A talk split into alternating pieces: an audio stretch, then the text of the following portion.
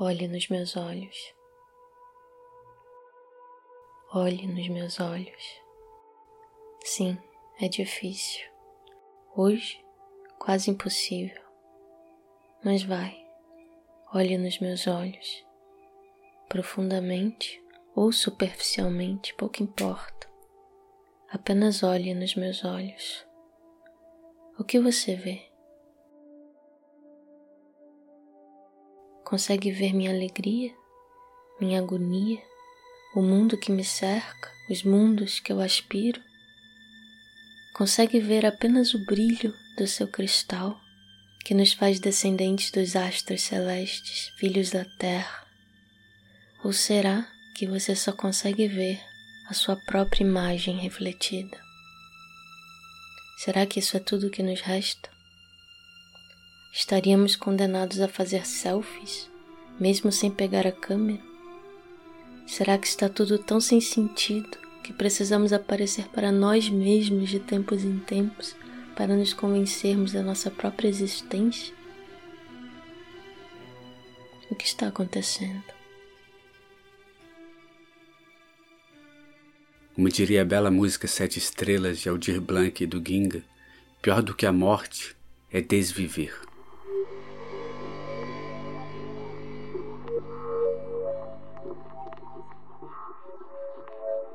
Para nós, os sobreviventes de uma pandemia, o assunto saúde se tornou recorrente, cotidiano, até mesmo indispensável.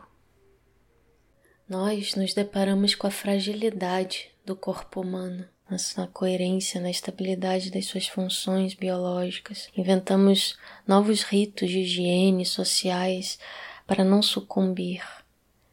E assim reforçamos a tendência que já havia na nossa era de erigir a saúde como a nossa mais nova religião, o bem-estar como seu fim supremo, o paraíso na terra. Mas não haveria algo de mórbido, de doentio nisso que estamos considerando saudável, nesse estágio de conforto que nós almejamos, no modo de vida que estamos levando, estimulando e elegendo como único possível? Será que seria não seria melhor pensar menos em viver para sempre do que no modo mesmo como estamos vivendo? sair desse limbo existencial em que estamos quase mortos, mas também, em muitos casos, quase vivos? O polverilho na Bia nos lembra bem que os primeiros filósofos estudaram a physis, ou seja, a natureza, e que se eles estivessem vivos hoje, elegeriam também a tecnologia, a urgência de se pensar a tecnologia. Estamos cada vez mais conectados, cada vez com menos intervalos, com menos hesitação. Como essa sociedade nos enfraquece, o que ela rouba de nós.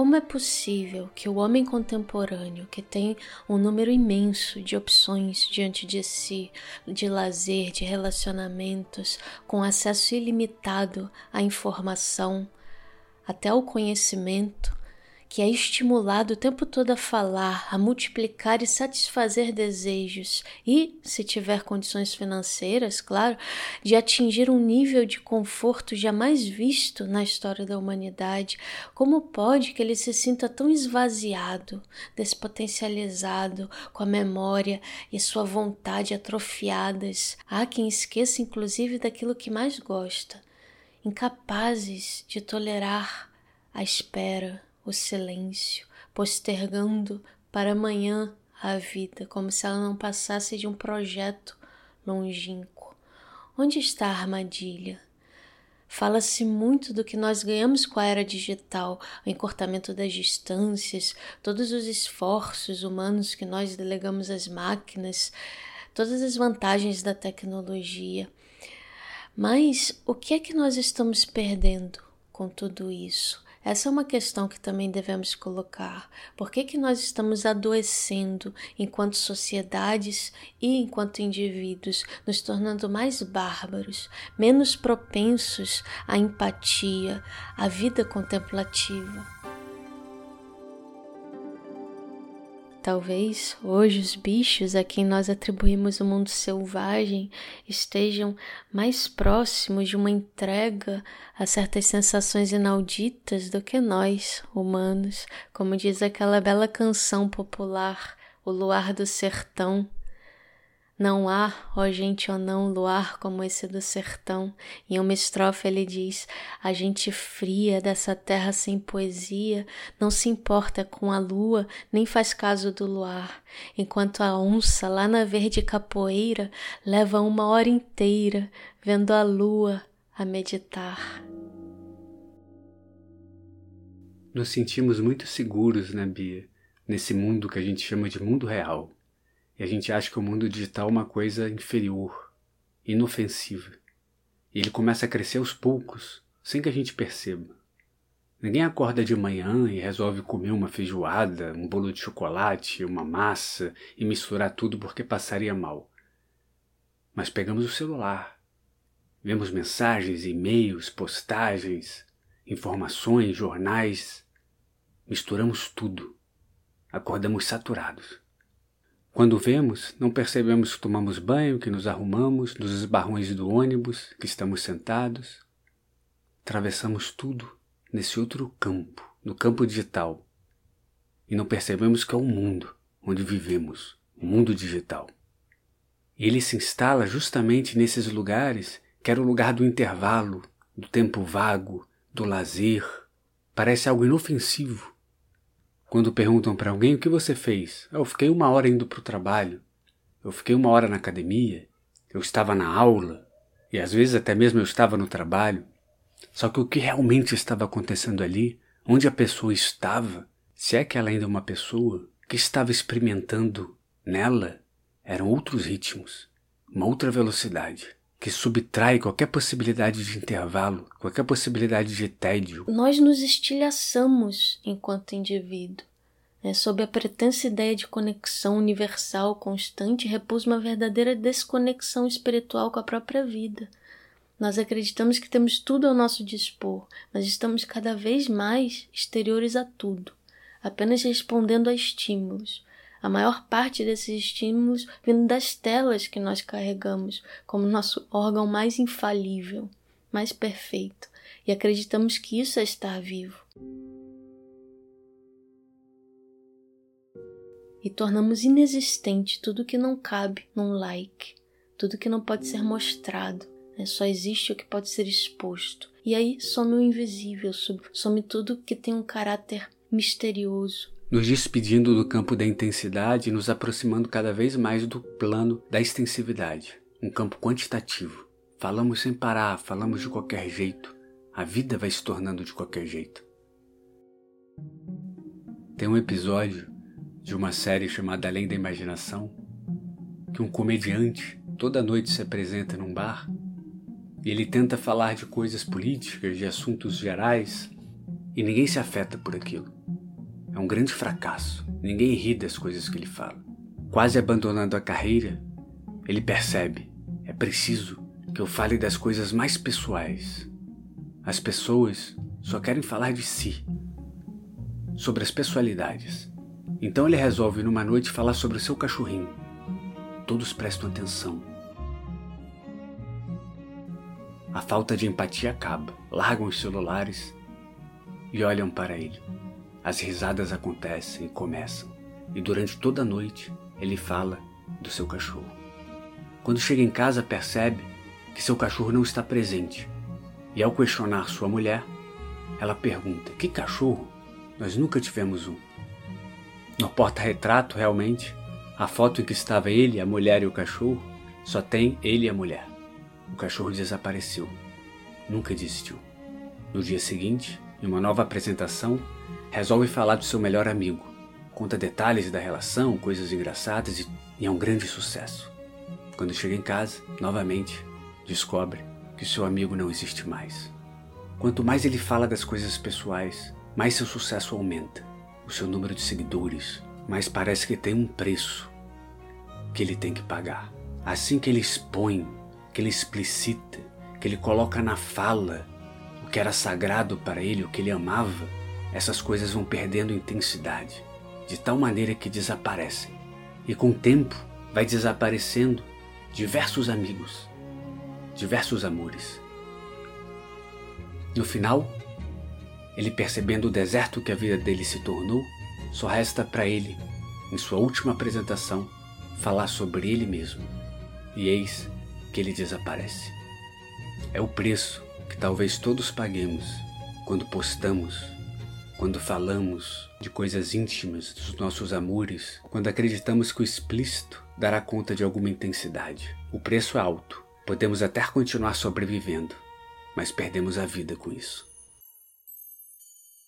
Seria, antes de tudo, preciso admitir que há poluições por aí não tão facilmente reconhecíveis como a da atmosfera. O nosso ambiente espiritual está poluído com ruídos de toda sorte, que são excessos de imagens, de sons, em suma, de estímulos que nos prendem ao campo do, das atualidades apenas. Aquilo que você falou, Luame, ao campo do explícito. Né? E esse campo do explícito ele tem como elemento mínimo justamente a informação. Né? Que ela pode ser sonora, visual, discursiva, mas ela é um dado e nós nos tornamos nada mais do que um dado informacional. Nós nos fechamos nessa prisão, jogamos a chave deliberadamente para o lado de fora, nós, ou então nós esquecemos a senha para sair disso ficamos sempre em atraso em relação à nossa própria potência. Né? E nós nos transformamos em uma informação, e toda informação, que é próprio dela é ser dispersiva. A informação, que é justamente do campo extensivo, que destrói qualquer hesitação, que nos coloca nesse caráter aditivo infinito. Não temos tempo para respirar, não conseguimos sequer subir um elevador sem tirar o celular do bolso. No plano físico, nós conseguimos conceber muito bem que uma pessoa que é obesa não necessariamente está bem nutrida. Agora, o mesmo não se dá com o espírito. É, nós ficamos nos enchendo de informações diariamente, desde o momento que acordamos até o momento que vamos dormir, e nós não percebemos que isso nada tem a ver com a plenitude. Pelo contrário, isso afasta a plenitude, nós estamos cada vez ausentes, ausentes de nós mesmos. Com tantas tarefas, com tantas demandas, com tanta informação que nos cercam, a gente acha que o maior risco né, é a gente não conseguir processar, a gente não dar conta. E é um risco maior ainda. Se a gente conseguir dar conta, se a gente conseguisse dar conta, se a gente conseguisse processar, inclusive caminhamos para isso com remédios, medicações, suplementos, não cairíamos no reino da mera sobrevivência? Aí não nos despediríamos de vez da vida?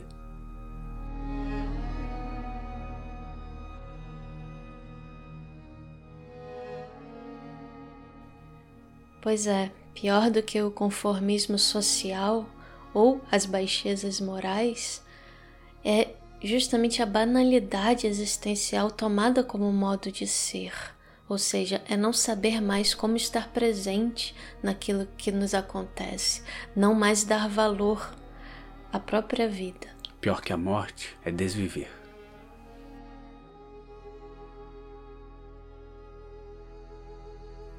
A soma de informações, ela nunca vai nos levar a uma coesão espiritual, a pureza dos nossos afetos, muito menos vai nos conduzir ao pensamento, porque o pensamento envolve uma tensão, não uma distensão, não uma distração, mas uma concentração. O pensamento nos leva sempre para além do explícito, para além do dado. Ela aumenta a amplitude afetiva do corpo, ela nos abre a outras dimensões, nos faz variar as perspectivas.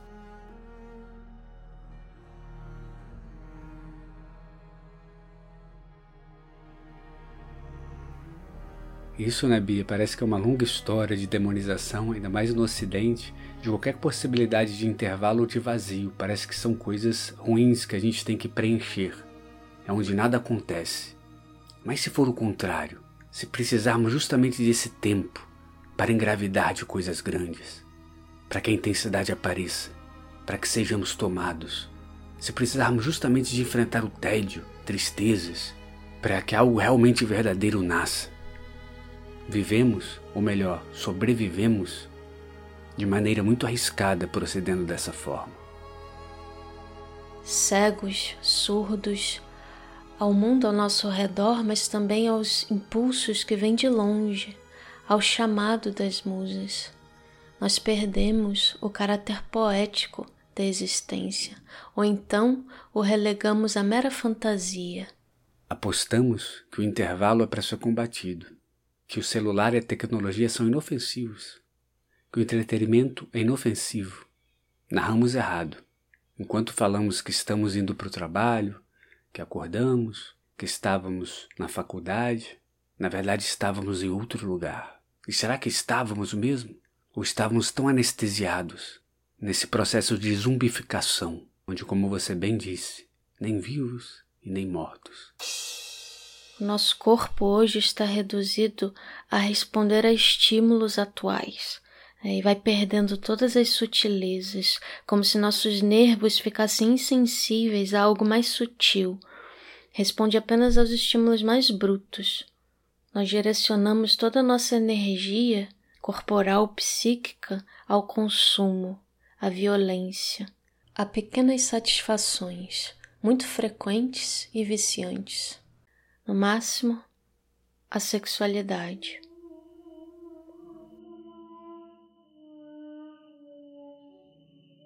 Ora, não é novidade que a condição humana seja inseparável das invenções técnicas, né? desde a mais rude ferramenta da pré-história até a internet, nós nos prolongamos o tempo todo no mundo exterior, no plano físico. Nós fazemos do mundo um órgão que nos falta. O organismo integra a técnica. Por isso é tão fácil que os celulares nos dominem de tal forma que cheguemos a substituir o mundo percebido pela tela luminosa. O nosso organismo é mutante por natureza. E Hoje ele é capaz inclusive de colocar em questão, de eliminar de bom grado seu pressuposto, que é o sujeito de ação. Não seríamos todos hoje apenas espectadores da nossa própria vida? Dionísio, que quer dizer o que nasceu duas vezes, nasce primeiramente de uma mortal, entretanto, prematuramente. Para salvar a vida do seu filho, Zeus, o deus dos deuses, o costura em sua coxa, para depois ele nascer uma segunda vez. Talvez seja preciso que primeiro nasçamos organicamente, mas depois temos que conquistar nosso segundo nascimento para iniciar a nossa vida. E para isso, não à toa, é preciso nascer das pernas de um Deus. É preciso saber dançar, saber criar novos movimentos que excedam o simples caminhar. Inventar uma outra saúde que sirva à vida, que seja mais contagiante do que a doença, que liberte a nossa boca da fala e a amplie para o canto. Pois a saúde orgânica, capturada hoje mais do que nunca pela tecnologia, faz com que acreditemos que basta falar que basta encontrar pessoas em grupos, em redes, que basta postar para estarmos próximos. As armadilhas que nos cercam hoje não são as mesmas de tempos atrás. é engraçado como a gente às vezes tentando resistir, a gente parte de um tempo que já não existe mais. O Foucault ele pintou muito bem um tipo de sociedade que ele chamou de sociedade disciplinar, onde o poder se passava em lugares fechados, então, por isso, talvez a imagem da escola, da fábrica, do quartel eram exemplos onde você constituía o poder, né, Bia? Os corpos estariam ali dentro, fechados, presos, enfrentando sempre um poder muito forte de negação, de repressão. Um olho ficava vigiando aqueles corpos. Você não acha engraçado, né? Parece que isso incentivou muito a, as pessoas hoje numa sociedade que o Deleuze fala que estamos hoje numa sociedade de controle, ele chama de sociedade de controle, que não é mais essa disciplinar, onde não tem mais esse aspecto negativo de repressão tão presente, óbvio que coexiste, né? Mas não parece que a gente herdou, até nos nossos movimentos de resistência, muitas vezes, a gente cai numa armadilha, a gente cai num trauma, né? Como a gente assim, é tão traumatizado, a gente pensa ainda estar enfrentando os mesmos inimigos, que não são mais. Né? A gente não está mais no lugar fechado, a gente não está enfrentando o não em primeiro lugar. A gente é muito mais chamado a enfrentar o sim, a um estímulo que faz com que a gente fale toda hora, que a gente é chamado a postar toda hora. A gente, a gente acha que a liberdade vai estar aí. Será que não seria um sintoma também de, da constituição dessa vontade de ligar a liberdade né, com fora? E na verdade é totalmente insuficiente, né, porque a gente foi capturado aí também. Né? Ou seja, talvez porque a gente passou essa, essa geração né, e essa lembrança que temos, essa experiência que temos, está muito ligada ainda achando que por estarmos presos dentro da fábrica ou dentro de casa, estamos escravizados. Por não podermos falar alguma coisa, é, não temos a liberdade. Então a gente faz uma inversão, parece muito simplista. Então basta eu falar que eu estarei livre. Basta eu postar que eu estarei livre. Basta eu trabalhar em casa que eu estarei livre. Sim, são novas técnicas de mediocrização, de domesticação social, que vão usar justamente o sentimento de liberdade, até mesmo de prazer. Antes, o poder estava vinculado ao Estado e à moral. Era preciso atingir uma forma ideal. Agora é justamente o oposto, é ser informe, é você ser capaz de prestar qualquer papel, e isso acaba desembocando em quê? Nessa histeria de produtividade e entretenimento, bem como nos seus complementos inevitáveis, a ansiedade, a depressão, o esgotamento hoje em dia são os escravos da liberdade. Né? A liberdade nunca produziu tanta escravidão como hoje. Em nome da liberdade, dessa ideia de liberdade que se criou, a gente é capaz das maiores subserviências. Só que como que a escravidão hoje ela não é acompanhada mais com esse sentimento negativo de proibição, a gente acha que está livre, né? Você usa o seu Facebook quando você chega em casa, fica horas ali, é o seu tempo livre, você está fazendo porque você quer, ninguém está te obrigando, você usa seu Instagram e perde horas. Inclusive alguém disse, né, que o Instagram, acho que foi um dos criadores do, do, do Google, né, falou que o Instagram é uma, é uma, uma plataforma que você entra para ficar apenas um minuto e acaba ficando duas horas. Né? Ou seja, são coisas que você não tem o controle ali. Quando você vê aquilo acaba com o seu tempo, te exaure. E disfarçado nesse sentimento que você está querendo fazer. É muito mais difícil, talvez, hoje a gente perceber os inimigos. Né? Ele não vai ficar naquela forma de uma pessoa, de um ditador apesar que ainda exista isso hoje ainda, mas em, comparado é uma força muito mais fraca do que os sorrisinhos, do que as simpatias, do que essa, essa, esse vício de, uma, de um estímulo que a gente recebe o tempo todo, né? Um videozinho engraçado que a gente quer ver, a gente está preso nessas coisas, no engraçadinho, no, no divertidinho, e é difícil ver isso, né, meio? É, e tem também essa questão, né, dessa confusão de achar que é revolucionário justamente mostrar tudo, o Nietzsche tem um aforismo muito bom que ele diz: exigimos a decência de não querer ver tudo nu, de não assistir a tudo, de não buscar compreender a tudo e tudo saber. É, o grande, a grande armadilha que está em, em querer ver tudo, saber de tudo. Exatamente, né? Uma decência, saber manter a distância, respeitar a distância, né? uma distância entre as pessoas, uma distância entre os amores, né? Você tensiona essa distância e produz alguma coisa, você anda com essa distância, né? É porque a hipervisibilidade nos afasta justamente de tudo que não cabe na comunicação. É engraçado que o George Orwell, no livro dele 1984, ele faz uma imagem que não é uma imagem do futuro, né? Inclusive é do passado nesse sentido desse problema que a gente está conversando. É uma imagem muito boa para a sociedade disciplinar. Ele achando que está falando de uma sociedade futura, mas ele está pintando muito bem a disciplinar, porque a sociedade futura do Orwell é baseada ainda na proibição, né, em você não poder falar sobre as coisas, em você não poder falar certas palavras, inclusive tem a nova língua, ou seja, você se afasta, você afasta as pessoas de certas palavras potentes, e ele acreditava que com isso né, o poder afastando as pessoas de palavras potentes, com isso conseguiria afastar as pessoas de coisas potentes. Enquanto a gente vê que hoje é o contrário, né? Você acabou com esse intervalo, você aproxima das pessoas. O que, que você quer? Ah, você quer falar de amor? Fale. Você quer falar de revolução? Fale. Parece que tudo isso ficou muito mais fácil em comparação com essa sociedade anterior, a disciplinar onde tudo era proibido. Então, e, e a gente acha que agora conseguimos. Conseguimos ter mais relações sexuais, conseguimos ter mais amigos, tenho milhares no Facebook. Mas se a gente analisar a intensidade que passa nisso, fica só no campo extensivo, ou seja, quantitativo. Falamos de tudo de qualquer jeito. O explícito é isso, né? O explícito a gente acaba é, ficando no que não interessa, olhando para o dedo e perdendo justamente né, o céu. É interessante pensar na evolução da vida na Terra, aquele ponto decisivo que distinguiu a matéria viva da não viva, ou seja, da matéria bruta, foi justamente no ponto quando não mais bastava responder a um estímulo recebido com uma reação automática, mas que se abriu ali uma pausa, um intervalo antes de reagir. Ou seja, um intervalo, a hesitação é uma positividade que dá à matéria a possibilidade dela ser viva, dela ampliar a sua capacidade de ser livre, justamente, de inserir algum grau de indeterminação na Terra. É, então, é como se estivéssemos participando de uma grande regressão, porque os nossos automatismos estão cada vez mais perfeitos.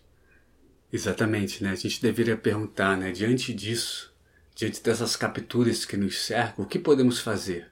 Nietzsche nos dá algumas dicas. Exercitar-se e não ser reativo, a resistir aos impulsos para falar, para criticar, não dar justificativas, não responder a estímulos com comportamentos adaptados, aprender a esperar. Ou a gente criar mais intervalos na nossa vida, lugares que a gente possa habitar, onde a gente não seja sugado, destruído por tanta informação, que são como pernilongos, né? A gente nem percebe, ele suga só uma gotinha de sangue. Mas são tantos, é tanta informação, é tanta conexão que a gente tem por todos os lados, que essas gotinhas se somando, elas nos deixam anêmicos, né? Assim como para ganhar massa muscular a pessoa vai na academia, pega peso, muda a dieta, o mesmo se dá com o espírito. É preciso nos dedicarmos a certas práticas espirituais que exercitem em nós um senso seletivo, selecionar o que presta, o que nos nutre de verdade. Como diz o Nietzsche, seja no clima, na alimentação, nos livros que se lê, no lazer que você faz, é, com quem você quer estar, em que situações você quer se colocar, né? E porque pouco a pouco isso vai nos abrindo, nos tirando dos circuitos fechados que bloqueiam tudo que não apresenta apenas é, informações social ou digitalmente úteis. Né? Então, se a gente começa a fazer esse tipo de exercício, nós seremos capazes de chegar a uma alegria inumana, que não é uma alegria que satisfaz, mas que aumenta a nossa fome de beleza, que nos amplia.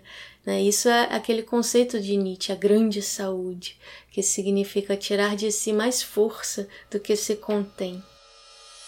Lembra daquele filme do David Lynch, A História Real?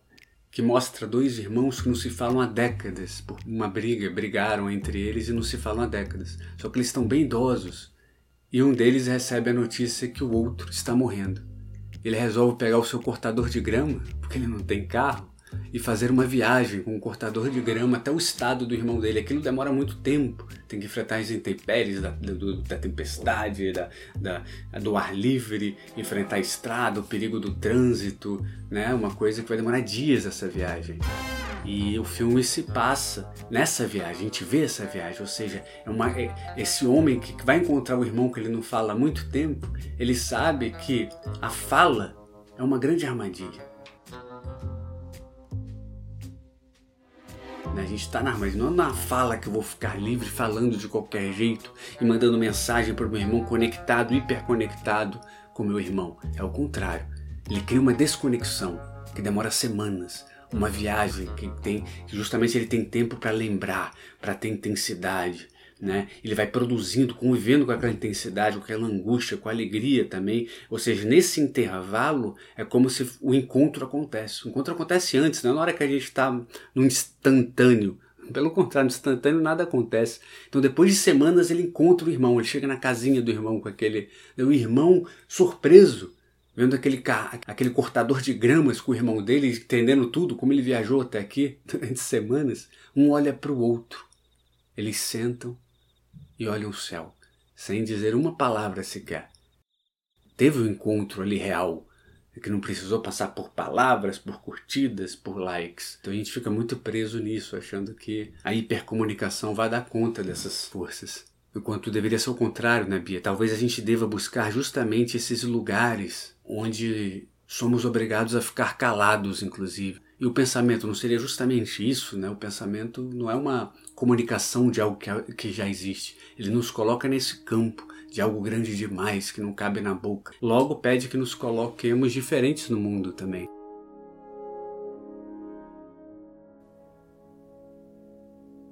Esse filme mostra como que é preciso toda uma duração, ser percorrido por uma duração para você finalmente se tornar sensível a uma amizade, ao amor, à própria liberdade. Né? E nós estamos presos na instantaneidade das reações. O que é próprio dos instantes é que eles são descontínuos. Né? Um não se conecta no outro, cada um vale por si mesmo. Não é à toa que nós estamos cada vez mais desmemoriados. E isso nos desvitaliza. O homem sem memória para os gregos, é uma alma que está perdida no Hades. É um morto. Mas vira e mexe nós temos essa esse vislumbre de que algo está errado. Parece que a vida não nos pertence. É como agarrar a vida? Nós pensávamos ter mergulhado nas suas águas, mas estamos sentados à margem, lamentando a fuga dos anos, dos meses, dos dias, das horas. O Sêneca, o pensador antigo, ele fala muito bem sobre isso. Ele diz que nós nos queixamos que o tempo voa, que a vida está escorrendo rápido e vai nos deixar exatamente quando estamos em vias de nos preparar para ela. É, só que o que acontece é que a vida é longa o suficiente, mas nós a gastamos no supérfluo. Nós que a fazemos breve. A vida é longa se nós a soubermos usar. Ninguém daria aleatoriamente as suas, os seus bens, as suas propriedades, mas nós fazemos isso com o nosso tempo, que deveria ser o nosso bem mais precioso. Sua vida é sua vida. Não deixe que ela seja esmagada na fria submissão. Esteja atento. Existem outros caminhos. Em algum lugar ainda existe luz. Pode não ser muita luz, mas ela vence a escuridão. Esteja atento. Os deuses vão lhe oferecer oportunidades. Reconheça-as. Agarre-as. Você não pode vencer a morte. Mas você pode vencer a morte durante a vida, às vezes. E quanto mais você aprender a fazer isso, mais luz vai existir. Sua vida é sua vida. Conheça enquanto ela ainda é sua. Você é maravilhoso. Os deuses esperam para se deliciar em você. O Coração Risonho, poema de Bukowski. Este foi Smart People Diálogos sobre a Era Digital. Os Escravos da Liberdade. Um dos programas do podcast do Filosofia e Arte, disponível quinzenalmente às segundas-feiras. Meu nome é Luame Cerqueira eu sou o Bia Antunes.